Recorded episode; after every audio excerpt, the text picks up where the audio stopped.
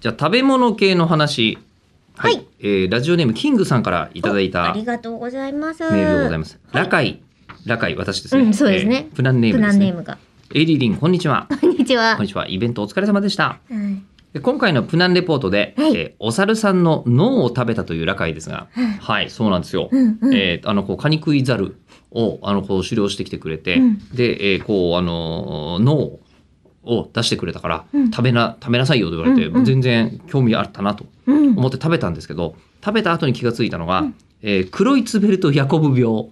言ってましたねそれはあのなんかこう脳を食べるとかかることがうん。あるっていうふうに、えー帰ってから気づく。うん。うん、その場では全然知らなかった。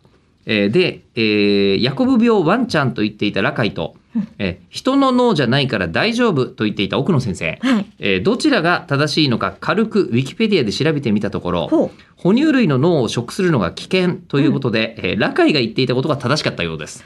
ああ。その、同種のもので、き種が近ければ近いほど危険だよっていう解説を奥野さんがしてたじゃないですか。してましたかね。はうんだから哺乳類だけど、じゃあ霊長類だと、みたいな感じで、わ言言ってたんですけど、ねそういうことでもないんだね。うんあの医学者じゃないですけど、うんあのフィールドワーカーですから、はいえー奥野先生は食人習慣がある民族に患者が多かったことを言っていたんだと思いますということなんですが、あそういうことか。えうんー奥野先生、うんえーあの食人習慣のある民族の調査もしたことある、フィールドワークでフィールドワークでその辺の話は、うんその辺の話で、うんまた猛烈にいっぱいしてくれてるんですよ。めちゃく現地ちゃで気になる。これはただ本当に、あのこう世の中に一般で触れる形でうんまあ、おお伝えするとなると最新の注意が必要なことだけは間違いない。ね、ちょっと、なんて言うんでしょう。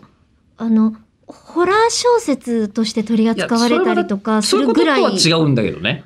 あのあくそまれでそれぐ調らい査だから。と遠いうん。存在じゃないですか、我々にとって。でもそこにもう行くまでの話がもうすごいですからね。あーポートモレスビーの街に着いたら、うんえっとテレビでずっとあの犯罪者お尋ね者がこの人ですっていうあのし番組ばっかり流れてるって いうえすごいなもうほとんどワンピースの世界だなみたいな確かえに。ところとかに行ったりしてるんですけどで、えーちなみにクロイツフェルトヤコブ病に関しては、はい。日本では牛由来での症例が1例あるそうです。うんうんうんえーで、も潜伏期間は10年から50年なのであ発症する前に定年引退寿命が来るかもしれませんねっていう確かに。言われているので、うんもしかしたらかかってるかもしれないんですけど、うん。現状まあ何ともならんよねもうね。そうですね。う。ん、っていうのと、うんあとですね、えーこれ奥野先生結構ほらざっくりだったじゃないですか、うんいや大丈夫じゃないかなみたいなこと言って大丈夫って言うとえやだー奥野先生は3回マラリアにかかり1回レプトスピラにかかり1回寄生虫にやられてる人ですねリスク管理がどうかしてるんです。